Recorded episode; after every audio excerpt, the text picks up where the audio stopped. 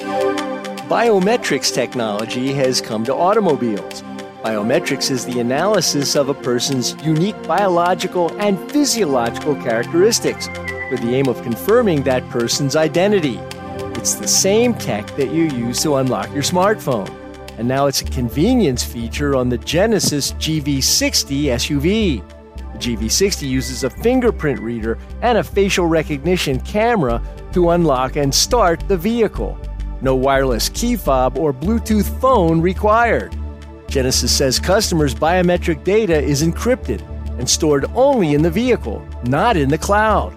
The automaker claims it cannot access the biometric data, and drivers can delete it at any time.